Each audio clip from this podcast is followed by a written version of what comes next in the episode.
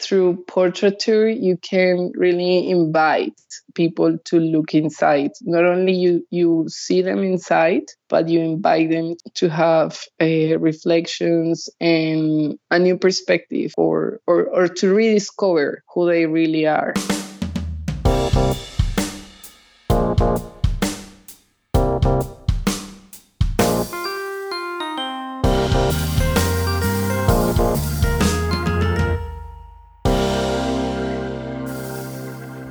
print friends, and welcome. I'm your host, Miranda Metcalf.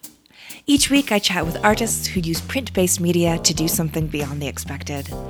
This is a bilingual podcast, so if you subscribe to us, you'll be getting episodes in English with me, as well as in Spanish with Ronaldo Gil Zambrano. Together, we speak to printmakers around the globe about their practice and passions in the world of printmaking. Hello, Print Friend is brought to you by Speedball Art Products offering quite possibly the best thing to happen to relief printing their Woodzilla press. Beautifully made in the Netherlands, these uniquely engineered presses perfectly combine superior craftsmanship and performance at a price that makes them accessible whether you're a seasoned printmaking pro or just new to the craft. Available across five sizes, each Woodzilla press is precisely manufactured from heavy duty steel and designed to apply uniform pressure without undue work or stress for the artists and still guaranteeing a beautifully printed result at the end of every reveal. Check out these beauties through the link in the show notes. This episode of Hello Print Friend is also brought to you by McClain's Printmaking Supplies, who've been dedicated to the art and artists of relief printmaking since 1979. The small specialist team in the Pacific Northwest is the leading supplier of Japanese relief tools for printmakers in the US and abroad, whose primary purpose is to help you find the materials and support you need to reach your printmaking goals. Our editor, Timothy Pauschak's two favorite tools are his Potatsuwaro Sankakuto 3mm V gouge and his Josoi Maruto 1mm U gouge, both from McClain's. But you don't have to take our word for it. These tools speak for themselves. So head on over to McClain's at imcclains.com and find your new favorite tool and keep on carving. My guest this week is Manuela Lora. Manuela is a Colombian artist making beautiful portraits of female social activists in her country. We talk about how her grandmother's illness brought her back to making portraits through linocut, how she goes about collaborating with her subject to create incredible images of powerful women, and papermaking with the fibers from the different regions of Colombia. So, without further ado, sit back, relax, and prepare to sit pretty with Manuela Lara. Hi, Manuela. How's it going? Hi. Hi, nice to nice to talk to you again. Yes, you too. You too. I feel like I, this is probably a first in kind of how we met in the, you know, now almost 150 episode history of the podcast is that wow. you know, you and I met in person uh, at Art Week. Mm-hmm. And I actually came to the booth that you were showing your work in because I went to go see a Thai artist who wasn't there. But then I was just absolutely drawn into the work that you were doing and your story. And I'm really excited to get a chance to share it with the listeners of Hello Print Friend. Wow, thank you so much. Thank you so much. It was great to meet you there, to meet such an amazing people in at the booth, and I'm really happy for your invitation to this amazing podcast. Oh, thank you. So, before I get into the question, could you introduce yourself and just let people know who you are, where you are, and what you do. Great. Um, I am Manuela Lara. I am an artist from Colombia, South America, um, and I work on different mediums photography, painting, drawing, um, antique photo- photography, and um, yeah. yeah. And then, um, so where did you grow up and what role did art play in that part of your life? Um, I grew up in Cali, Colombia. Cali is well, I was born in Bogota, but my parents moved to Cali when I was around four years. And um, we moved there. Cali is a very warm city uh, near the Pacific coast of Colombia. And uh, yeah, I grew up uh, in a very artistic family. My parents are not artists; they are um, educators, but they always loved art. Mm. So my house was always full of beautiful paintings. They like they really dedicated to create an amazing um, and beautiful environment. And I will say not only beautiful but but meaningful. Like er, like I could see since I was little how they uh, choose every object that was in the house mm. and they mm. put it like you know like very with with detail with love in every part of the house so our house was like a I don't know how to call it, like a place of love, of color, where, yeah, I think that was like my my first approach to art. I even um, asked them um, in my thesis when I was at university. My thesis was about the story of my family, and uh, in that.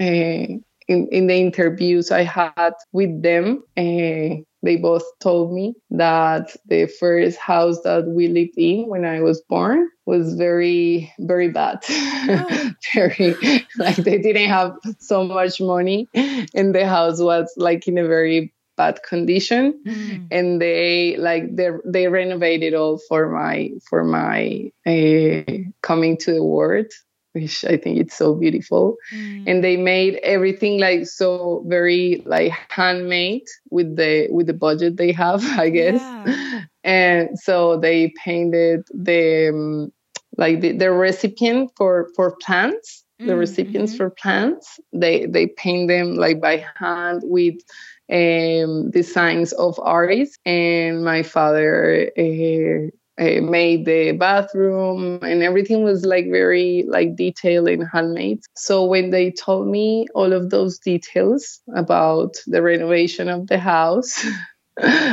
on on a budget yeah. i real i realized that maybe i have that pi- passion for for images images and for um, beauty mm-hmm. from them you know like from from the yeah to to realize that it's it's not a fact of how much do you have or but it's a fa- it's a fact of the the love you put in the in the spaces and how you create the spaces the beauty and how you can create something out of nothing. And i mm. think that's that that was like my very very first approach to art. Oh i love that. I think that's such a beautiful story and so apt you know and so and, and what i mean by that is that like i think people often think about art like, oh, I had to have, you know, been taken to the Louvre as a kid or I had to, you know, something like that. But really, you know, art is just intentionality and creating mm-hmm. and paying attention to things and altering the world around you. And mm-hmm. you got mm-hmm. to just grow up with that is is so beautiful yeah. Yeah yeah. I'm so lo- so blessed yeah. by, by, my parents. Yeah. That's lovely. And so you said in school you did a project that was about your family. Were you in art school at the time? Mm-hmm. yeah i went to art school in bogota so i grew up in cali then i came back to bogota when i was 18 and I studied visual arts um, with focus on audiovisual. Mm-hmm. Um, so yeah, in my my thesis was about my family. Um, it was something. It was a great story because um, I first started doing other projects in painting, painting friends and everything for for the for the thesis. But then my grandmother, who has been my both of my grandmothers have been, I I would say, the two more influential people in my life. Yeah. So one of them, my mother's mom, got sick and she had like uh yeah, she was at the hospital. So I got to spend so much time with her, like yeah, just with her, like having talks at the at the hospital, and then she stayed with us at the house when she came out of the hospital. So um, that was like I was like in the middle of my thesis. You know, the thesis is one year long, in my university. So I was like uh, six six months of the of the, the, the of the process.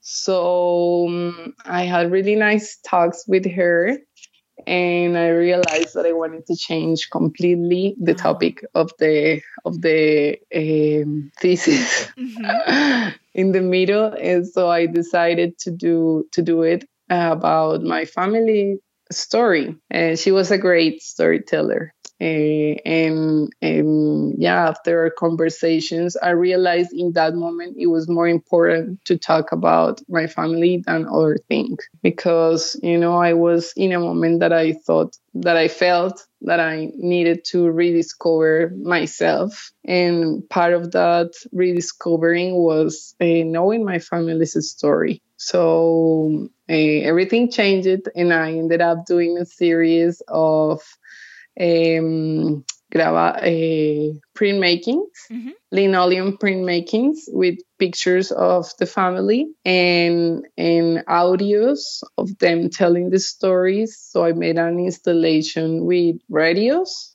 like old radios, mm-hmm. where you could hear them uh, all all their stories. So yeah, that was Oh, that sounds beautiful. And so, were you yeah. introduced to printmaking when you were in art school? Actually, at the thesis. Okay, really? So you waited yeah. till the thesis yeah. to jump in? to jump in everything. Yeah, I'm like very, I like to, yeah, like break all, all the rules I made. I, I break them. so, yeah. So, um, that was I had a friend at university and she she was really good at print uh, printmaking. I have never done it before, like never.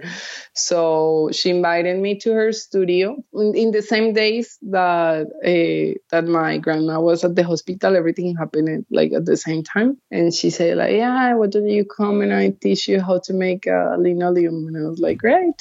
So yeah. I brought a picture. I was like into the mood of the family and everything, so I brought a picture of my mom pregnant of me with me and i made it like in one day just talking with my friend at her studio and then i in the afternoon i went to meet um, Nicolas, my uh, thesis director, and he was like, "Wow, this is so cool! you should continue doing this. We should do something like this for the thesis." And I was like, "Yeah, this is the perfect connection. Like, I can change the topic and I can change because I was doing paintings before. So really, we changed everything, and it was amazing, amazing. The the thing with my family story was also very interesting to me because um, I, you know when I had well my mom and my dad had like a very big album like really big of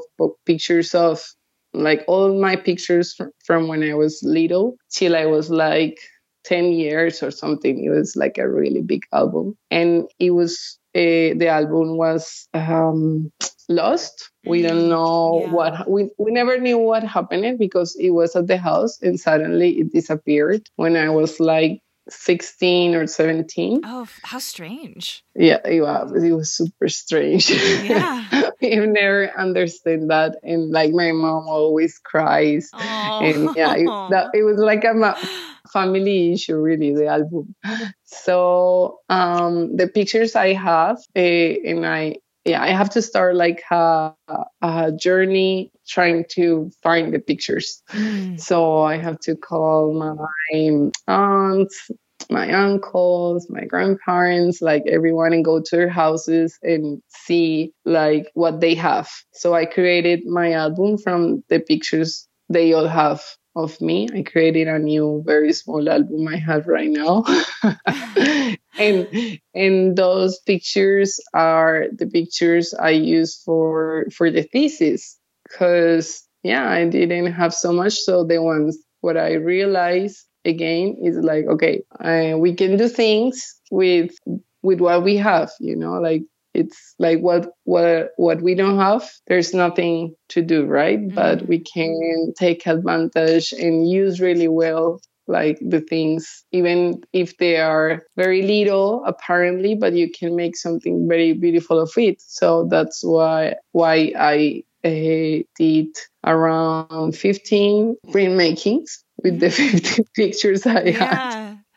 for for the thesis, and it was amazing because uh, what I realized was that um, this gave me like a, um, like I really wanted to reconnect with my family, and because I went to their houses to check on their albums, we had really nice conversations about all the stories. So at the end, it was perfect. oh, I love it. Like, and what a wonderful project, like, not only for your kind of academic life, but just your personal and family life. That reason to sit down and record the stories, I feel like, you know, we don't do that intentionally hardly at all in in our contemporary mm-hmm. world and then you know, sometimes you'll hear mm-hmm. 20 years later this incredible family story that makes everything fall into place and you're like what?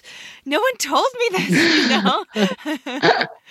So yeah, yeah. Yeah oh my god that's that's a really a treasure. And you know when my grandma passed away my mother's mm. mom like three like four years and a half ago almost five years now. Mm. and she like uh, I remember like having a meeting with my cousins, my aunts, with all the family, my my grandpa. After um, she passing away, and we had a meeting, and all of us hearing all the records that I have of her, you know. Yeah. Uh, that was amazing. That was oh, amazing. What a gift! I was like yeah. so yeah. It's really a gift, and it's her voice her voice was really like i don't know it's it's everything to me mm-hmm. and and it's a project that i started in university but what i realize now is that it continues is mm-hmm. that it's it's only in the process it's something that i want to continue with all the members of my family and I don't really have like an like something clear like of what I'm going to do. Maybe paintings, maybe it's sculptures, maybe yeah, I wanted to turn in what it needs to turn. Mm-hmm. Um, technically, um, but what I do know is that I still have my other three grandfathers, my two grandfathers and yeah, one, yeah. my grandmom. So uh, I'm really blessed to have them, and I wanna uh, have like continue having conversations with them because that's something that I made intentionally in my thesis, but that's something that comes from before. Yeah. Like all our conversations, I'm, I'm I've always been like the kid interested in knowing people's stories. Totally. Yeah, and I think that that's also such a gift to grandparents to have a grandchild who wants to hear the stories, you know, yeah. yeah. they want to tell yeah. them and like, yeah, and it's important. Yeah. So, so is this project kind of what sparked your interest in portraiture? Because the series that I saw in Miami was was also a series of portraits and portraits of women. Um, was that just something that was always there, or did this project with your family kind of plant the seeds for portraiture as storytelling?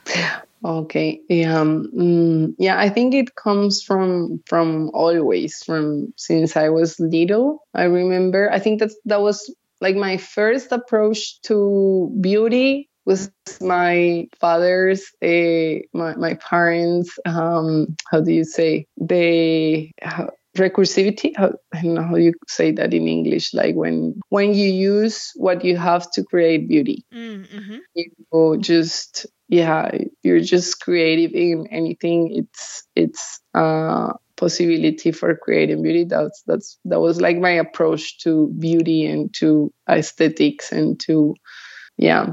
And then my approach to um, people's stories I think it's something that I have had since I have memory. Like I remember like traveling with them. We used to travel a lot and speaking to everyone. like, yeah. And for example, if we went to a restaurant, I would sit with the owner. Uh-huh. Just go and like, hey, and uh, what is your name? And why did you decided to make this restaurant? you should start a like podcast, that? is what it sounds like. oh, my, oh my god. I love it. I love, love, love to. Like I always want to know, like, yeah, and so you guys have been together for how long? And you love each other? Things like that, you know. So yeah, I think I've always been interested, like truly interested in pe- people's life, how people see life, how they feel like that's something that really catches my attention mm-hmm. and at the end what uh, everything i have done in all the projects it's um, it's a result of that interest for for people for mm. for you know like uh, opening my understanding of yeah of humanity mm. of how and i also think art is very beautiful because through portraiture you can really invite people to look inside not only you you see them inside but you invite them to the same and to re- to have uh, reflections and, and new a new perspective or, or or to rediscover who they really are. So and i think that's my my true passion mm. in art. Besides besides a, a yeah. And i think it complements very well with with the aesthetics because at the end uh, the conversations if you listen very carefully and if you really hear the people's voices and how they, they see them they see themselves that guides you to um to create the piece you know that's like the the, the guidance to mm-hmm. to choose the elements that you're going to put in in the portrait to understand their colors even that's beautiful. And I, I think this is the perfect time to shift a little bit and start talking about the series that you're currently working on, the one that I got to see in person, which was really beautiful. Um, it's called Alive, and it's an intimate encounter with the unknown stories and lives of women that are social leaders of different regions of Colombia. And it's portraiture, yeah. as we mentioned, but before we kind of um, get into the context of it, can you tell me about how it came into being? Um, what was your inspiration, and and what made you feel like this needed to exist out in the world? When I started uh, Alive or Vivas in Spanish, mm-hmm. um, it didn't have a name. I just I just had like the the idea of portraying the amazing women mm. that that we have here in in Colombia. Um, I've always been at um, someone that admires the the stories of our women because and especially of leaders because being a leader in Colombia it's hard because it's it's dangerous to be honest. Being a leader it's not um safe and and yeah yeah sadly and i'm really sad to say this because i i absolutely love my country but uh, being being a leader here is is not not uh, easy at all. But being a woman leader it's even harder. Yeah. Because you you get exposed to to so many things when you decide to do it. And they still do it and they and they are wonderful. So i grew up all my life knowing the stories of amazing women. And and as i told you before my two my two grandmothers especially and of course my mom too. Yeah. Um, i think they are some of the most i think the most inspiring people in my life. They they are very strong women who had to uh, go to so many things for their times. My my grandma and my mom different times, but they have to deal with so many things in order to be someone to create what they create and and that's something that I really felt that I needed to um, make honor to. So with with the series, the series is an honor to mm, the women of my life through the stories of women of Colombia and stories of leadership and and yeah, it, it was just it's it's like the same that happened to me with with the series uh, of the fa- my family when I did the thesis. It's the same feeling. It's like okay, I I just I simply need to do this. It's mm, mm-hmm. I think in my case. Um, and that's something super personal. But in my case, I feel like every time I do something, I do it because I have a need and I have something at the, at the end i realized that i that i'm healing something inside myself and mm-hmm. hopefully inviting someone's to inviting some other people to do the same not only the the seeders or the um, um, main characters of the story mm-hmm. in this case the women's but also the audience you know and and that's that's like my um, my i don't know like the happiness the best thing i could get at the end you know? So i think i did it to to heal to heal as a woman to recognize myself in those women and it was it was amazing because i i thought that i was going to empower them mm-hmm. through through this series and and they say i did but i think they empowered me much more than I did, really.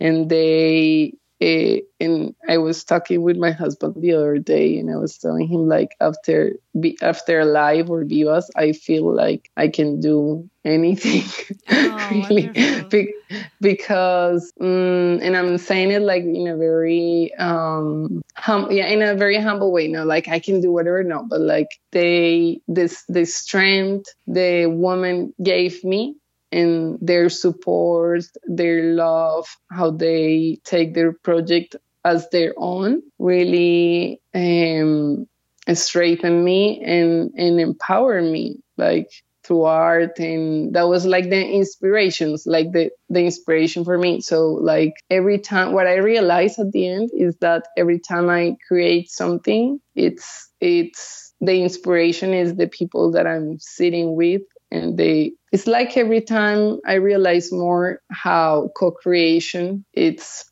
it's what i love to do mm. and because i feel that my work is fulfilled mm-hmm. and it's it's stronger and it's more beautiful and it's more powerful and everything because of the participation the real participation and the love other people put into it. And at the end it's just not only the work but the process what i care about more now. Yeah yeah. Wow that's beautiful. Um, i love i love everything you just said about the the empowerment and, and meeting these women. And so you say that you know they're social leaders and they're doing what's really dangerous work um, of kind of mm-hmm. uh, you know trying to create social change. And so you uh, the actual series is um, you know uh, photographs is, is sort of the base of it. These portraits that you took. Can you tell us a little bit about that actual process of the photography. And I mean, both the fact that it's the Van Dyke process, which is very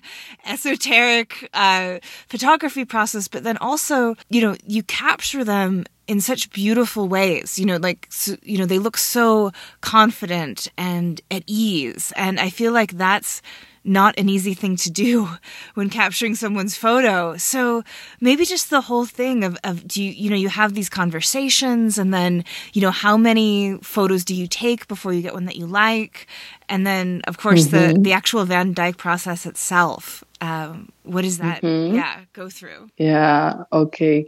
Yeah, it's been a process. Um, so it's been a project of, I've been working in for three years so first, I I met with them in the different regions. So the 31 women that I have portrayed so far, they're all from three different regions of Colombia.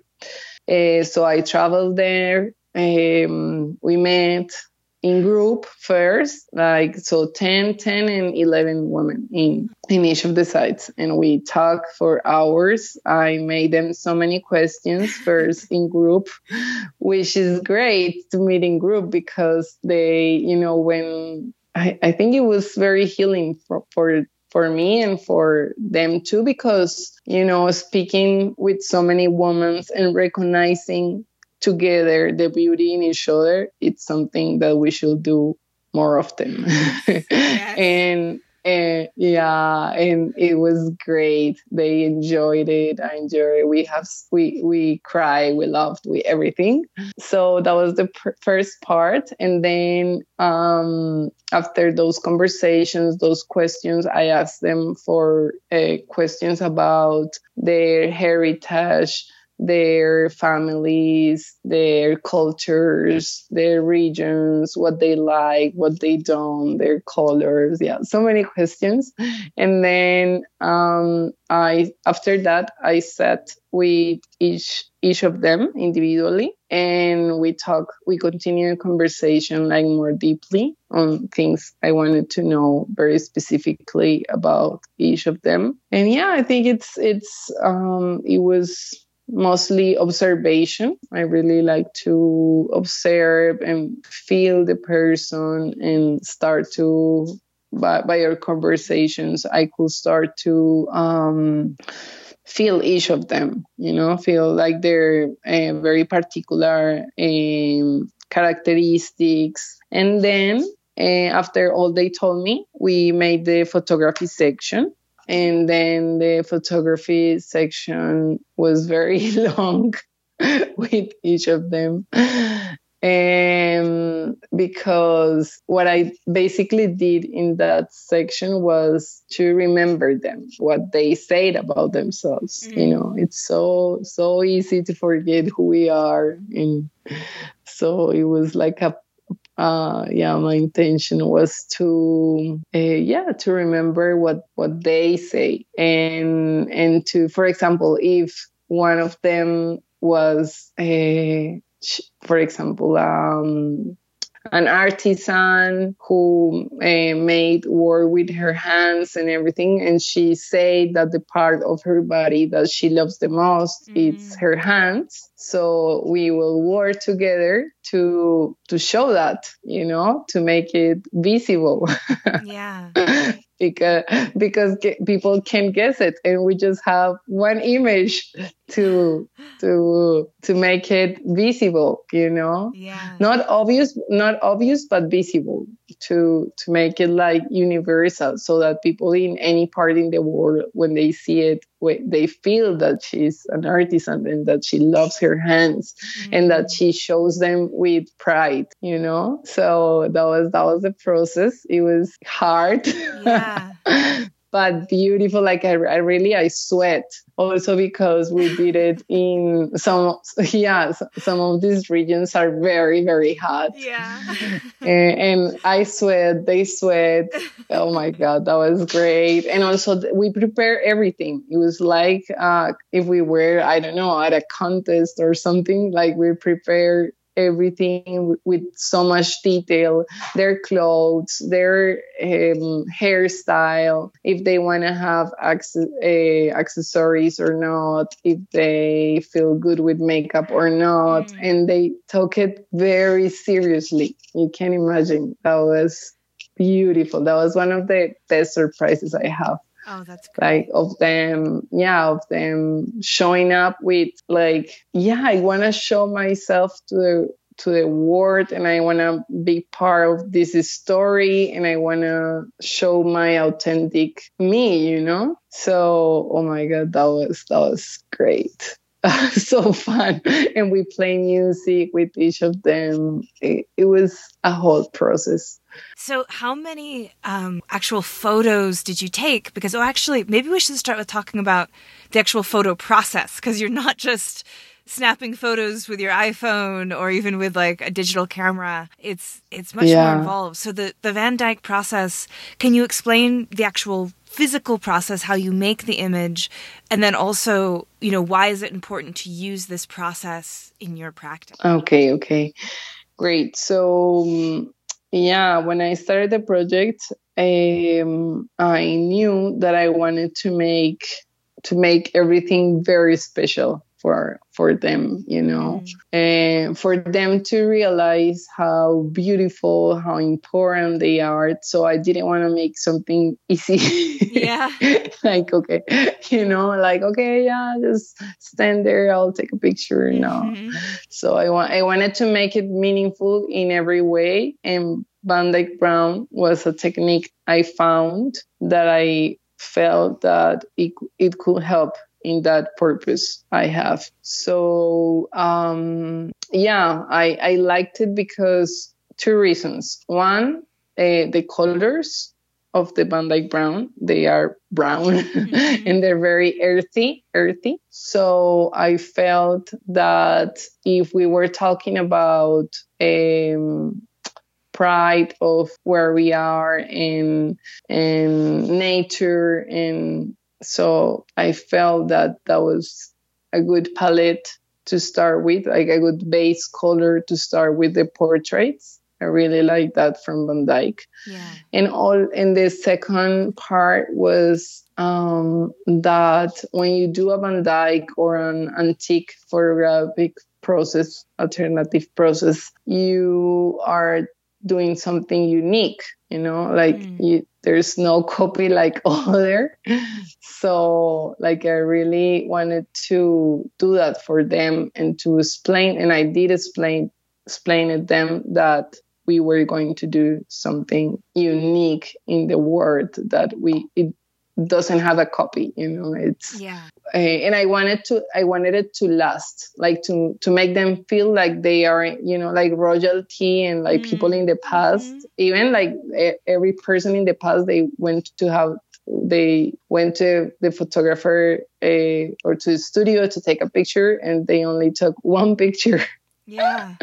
So in in a way that's what i wanted to to do and that's what i decided to use that technique. And it was a challenge because i also wanted to do it like a real life a uh, size van dyke. Mm-hmm. so it's like 39 by 39 by 27 inches portraits or 100 by 70 centimeters portraits. So that will make it even harder to produce. Yes.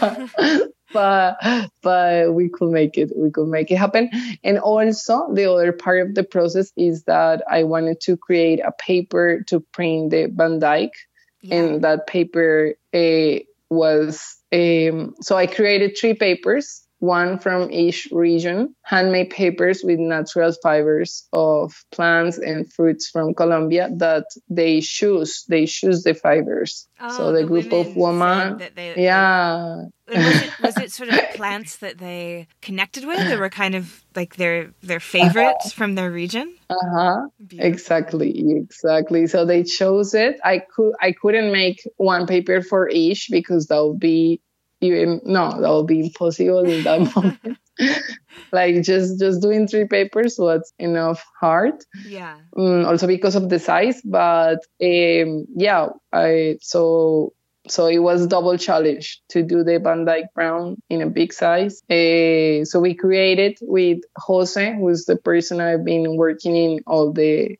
um, technician um, details of the project. We created a um, a big table to print uh, in this size the the light table with UV light. Mm-hmm. So it was it was a challenge. Yeah.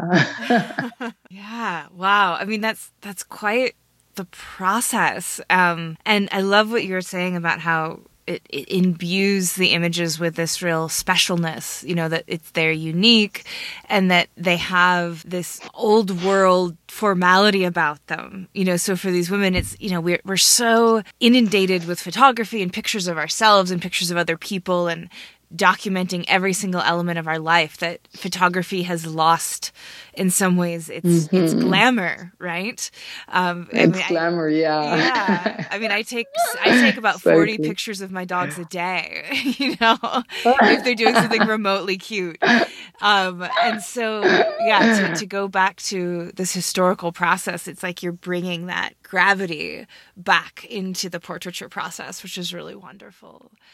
And so, yeah, in the composition, so you've got these handmade papers, you're using actual fibers from the region that these women are from, and you've got the photo of them. And then also, it's not just them, right? They have other elements, they've got other kind of plants or kind of icons in the photo with them. Um, can you mm-hmm. tell me mm-hmm. about what those are and and how you chose them or how you worked with the women to to pick their their yeah their iconography.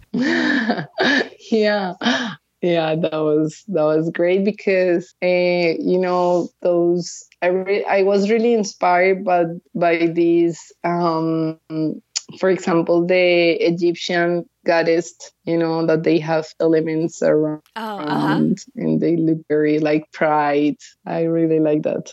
So um, i want first of all i want wanted them to look like royalty. You know like they are they are so important. And they are uh, heroines and they are very like they give their lives. So if they give their lives for us and they even like how to say they um, risk their lives to be leaders for mm. their communities and for us why don't like what i thought is like how can i give them a little like thankfulness and something special back so that's why i decided like all the technique like that very fancy very you know like very royalty. Yeah. And, like they're goddesses. Eh, and yeah. with the element, yeah, yeah, exactly. yeah, they, they're very humble women. That's what I found when, when I talk to them. Like they, they are amazing and that's why mm. they are leaders. But at the same time, why not remember them all the, all the beauty they have you know so um, with the elements what they we, we what we did is that i asked them for that to each of them like okay what elements represent you and why and for example, uh, we could talk about Camila. Um, she's like the youngest leader of the group, La Guajira, and she shows uh, cactus. She picked a cactus for for her portrait because not only because it's a very common plant in her area because she but because she feels like that plant because she's resilient res- resistance she has so much resistance in the middle of um, struggles and it's like the cactus that you don't give them so much water and they, they're still alive yeah. you know so with each of them all of the elements have uh, a special meaning for them. And and also the colors they choose they they they represent something. And it's it's crazy because just by seeing them i could start to feel their their colors by them telling me i feel related to these color. And it's i think it's something very in, intuitive mm-hmm. when i was doing the um, the compositions for each of them. Because for example in catherine's portrait uh, I uh, draw a, in the in the sketch a flower in like in her pelvis, and then when she's when I gave her the portrait, uh, the copy of, the, of her portrait and she saw it in person, the original. And she said that that was so special for her because she's been through a healing process in that area of her body. Oh, wow and yeah it, it's crazy. It's crazy. I don't know. It's like it's yeah. so crazy. Yeah it's so like i i don't even know why i did that but i just felt it you know? And and then i have so much connection with them in in different levels in different areas. But yeah it was crazy how the elements are not just elements, but they really represent um, a part of who they are. And yeah, even though it's it's a very specific moment of their lives when I portrayed them, uh, I think it's it's something of them, and there's something of them, and there's something on me, and it's that mist in in the mist that creates something very beautiful, you know, two women creating something together. I think you're right. That's one of the things that is so wonderful about art is when we connect with people and we move into this intuitive place together, like really amazing things can happen. And it sounds yeah. like you were able to to absolutely um, connect with that and connect with that element of art making in this project. Mm-hmm. How yeah. How did you find these women? You know, I mean, you knew uh, what you wanted to do, but do you just, you know, Google, you know, strong, amazing social leaders Colombia? Like, how did you, how did you connect um, and kind of get people together and no. and you know build the trust for a project like this? Wow, that, that's the hardest part, really. Yeah. I don't know. I like at this point I I have no idea what is like the the hardest. I just know we we did it, but um yeah. So what I did is like, and I think it's that's what I do when I start every project in life, not only in the art. It's to see what I have around, you know, what I have around to create, and I have really good friends. mm-hmm. and I started to tell them what I wanted to do to my friends, my family, the people I know around me, like, okay, I want to do this project with one. And they all started helping me to, oh, to, yeah. So, for example, a really close friend in in one of the regions in the region it's called La Guajira in the north of Colombia in the desert. She lives there, she works there, and she she works uh, in a very um, social organization. So she has access to many leaders there so I told her about the idea, and she say like, "Okay, uh, what what exactly do you do you need? What is the profile of the woman?" So uh, I told her, and I told the other people that helped me too that I wanted to portray a very diverse group of leaders. So it's interesting because there is no standard way or or uh, a specific way to be a leader you know? You can be young you right. can be 18 years or you can be 90 years and you can be a leader. You can have, have had no education or you can have be a doctor in something and and be a leader and I wanted to have a very wide group of leaders. So that was the first challenge, but we could find them. We could mm-hmm. find them asking here. And so I chose three very diverse regions to also to because I wanted to show the the beauty we have in Colombia is very diverse. Like yeah. we have all seasons, weathers. Oh my God, it's so so beautiful. So I wanted, and I, I'm, I'm so in love with that, and I wanted to show that too. So uh, to show how how it is to be a leader in the center of the country, in the mountains where it's cold, and how it is to be a leader in the desert, and, and being an indigenous or being an Afro Colombian leader or being um, just um, yeah like a leader who uh, is a peasant or lives in near the sea it's, it's very different. And they all face different uh, they all have to do different kinds of leadership also because of their lands and their territories. And territory is something very important here in colombia. Hmm. so so yeah so the group is very diverse. It wasn't really hard to find it. People here very collaborative and they were amazing with with me to make it happen. And building the trust with them was something that i can say i have it now. Like they were really open but it was a process that that it took me time, of course, like in a relationship. But what one of them, I remember uh, in the Guajira, Evelyn, she's a very strong woman. Mm-hmm.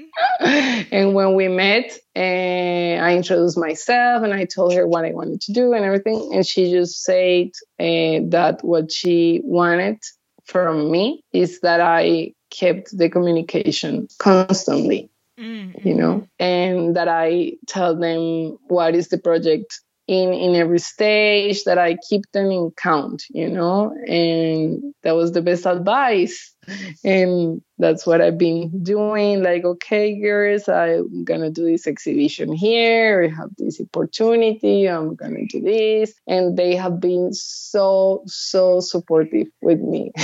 Oh, wonderful. Yeah, yeah. So it, I think it's it's just keeping the communication with people because they nobody wants to be part of something and then be forgotten. You know.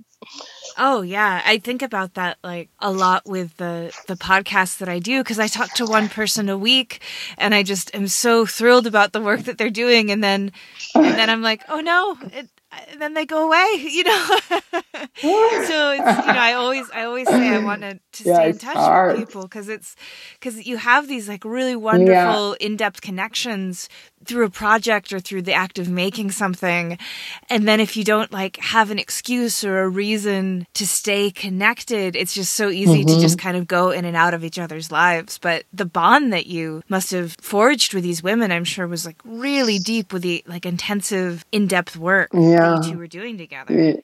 Yeah, and of course it's like life. I mean, to be honest, it's different with each of them. I mean, some of them call me like we talk like every week. Some of them we talk like through the chat every a month or more time or less. It it's like it's 31 women, you know, yeah, like 31 persons. And so my, my connection with each of them is really different, but they all have been great and very supportive. Like, and yeah, I, I think I found a great group of women for for starring. And and yeah like right now i don't know what's gonna happen if i'm going to portray more women or i don't know like i have no idea. And yeah so many questions but that's our topic. Yeah.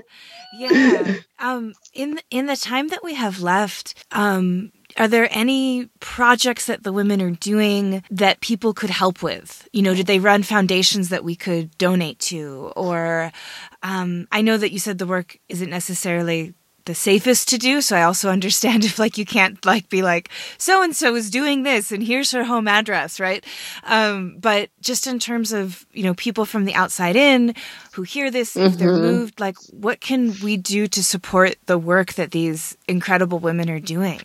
Wow, they they all have very different um, projects. Mm. Like um, as their fields of work are very diverse. For example, uh, okay, I'll, I will talk about some specific cases.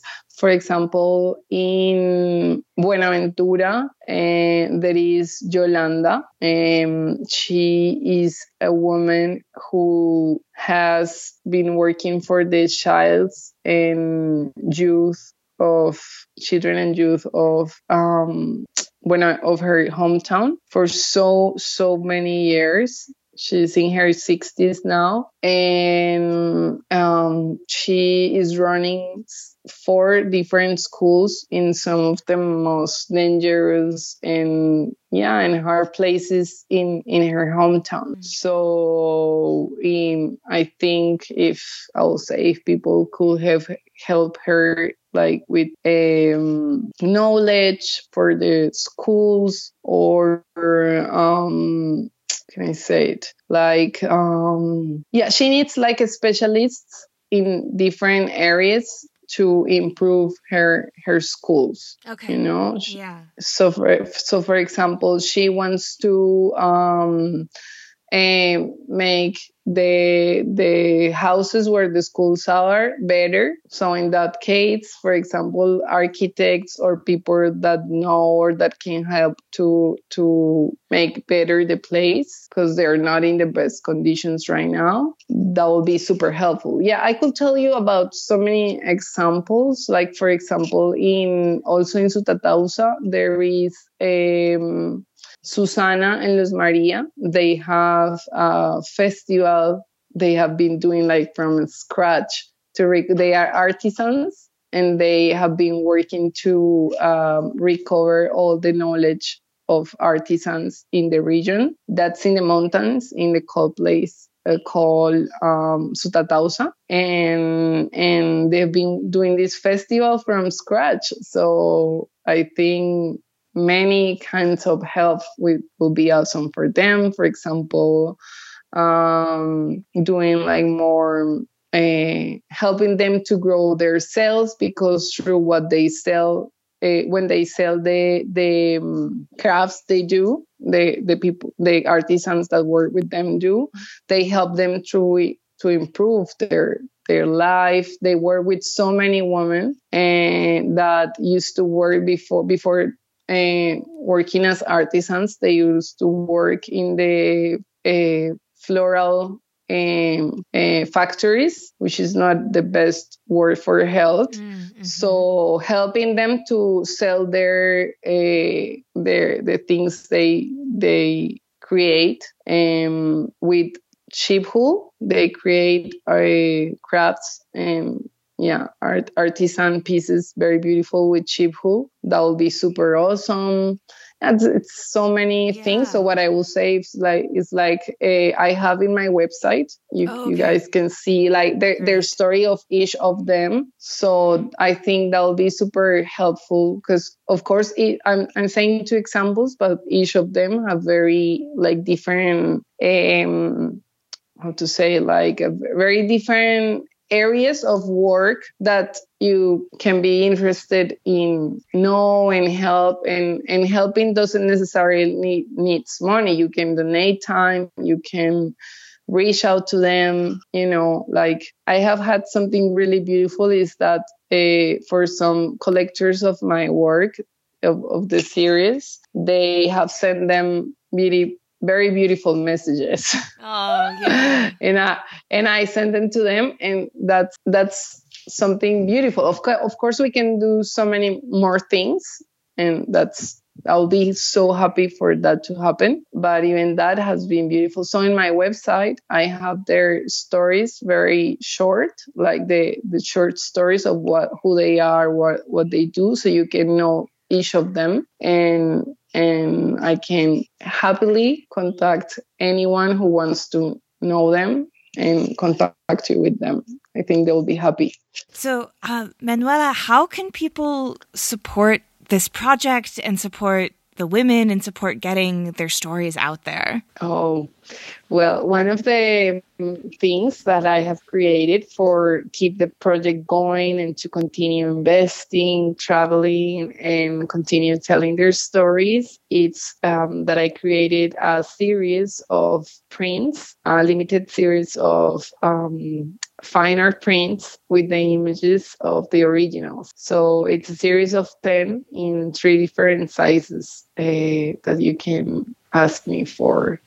And with this, um, with this, I I continue on on working on the project, on investing, and and also um, it's beautiful because uh, every time a collector has in his house or her house or their house one mm-hmm. of the the friends they continue spreading the word and sharing also with the people they know this their stories of the woman so it's a way to continue sharing their stories and uh, also a part of of what i obtain with the with the prints uh, I've been using it to um, give to the woman a big um, a big print of themselves so that they oh, have it yeah. in their house, frame it uh, like a very big. That that was one of the the things that I uh, that I do. Beautiful. And can people find that through your website? Um, in my web in my website right now, I'm I'm working more on on the e-commerce, but like right now, um, in my website you can find the images, and once you know what image you like, um, you can write me on my Instagram or through the website, and I will send you all the information about shipping, about prices, and about the different options. It's it's beautiful because it's uh, very um, beautiful print, very carefully made uh, at a very affordable price in three different sizes. Wonderful. Well, I will definitely, um, as we said, mm-hmm. make sure that there's links to your website in the show notes. And so, aside from mm-hmm. your website, where can people find you? Do you have Instagram or Facebook that you want to keep up with? Yeah, yeah. I have Instagram. It's Manuela Lara Art. Very easy. Easy. Yeah, Well, yeah, yeah, yeah. yeah. Well, thank you so much, Manuela, for coming on and sharing your story and the work that you do. Um, it's a really incredible project, and I just really Mm, appreciate you taking the you. time to, to talk to all of us about it. No, thank you. Thank you for inviting me. I'm so, so happy to be able to talk to you and to share the stories of amazing people. If you like today's episode, we have a Patreon where you can help us keep the lights on and get bonus content, like Shop Talk Shorts with our editor, Timothy Pauschak. He digs deep on materials, processes, and techniques with our guests. And if you've listened this far, you might be that special kind of print friend who would leave a review for us on Apple Podcasts. It really does make a difference in the podcasting world, and it helps lighten our hearts. And that's our show for this week. Join me again next week when my guest will be Robin Smith, founder of Print Day in May, an international event in celebration of printmaking in all its forms, from lithographs to penguin footprints. We talk about the evolution of the event over the last 15 years, its surprising early connections to the Kentucky Derby, and some of the most rewarding things about taking place in a global project such as this. Not to mention, you'll learn the ways in which you can participate and perhaps win prizes from the sponsors. You won't want to miss it. This episode, like all episodes, was written and produced by me, Miranda Metcalf, with editing by Timothy Pauschak and music by Joshua Weber. I'll see you next week.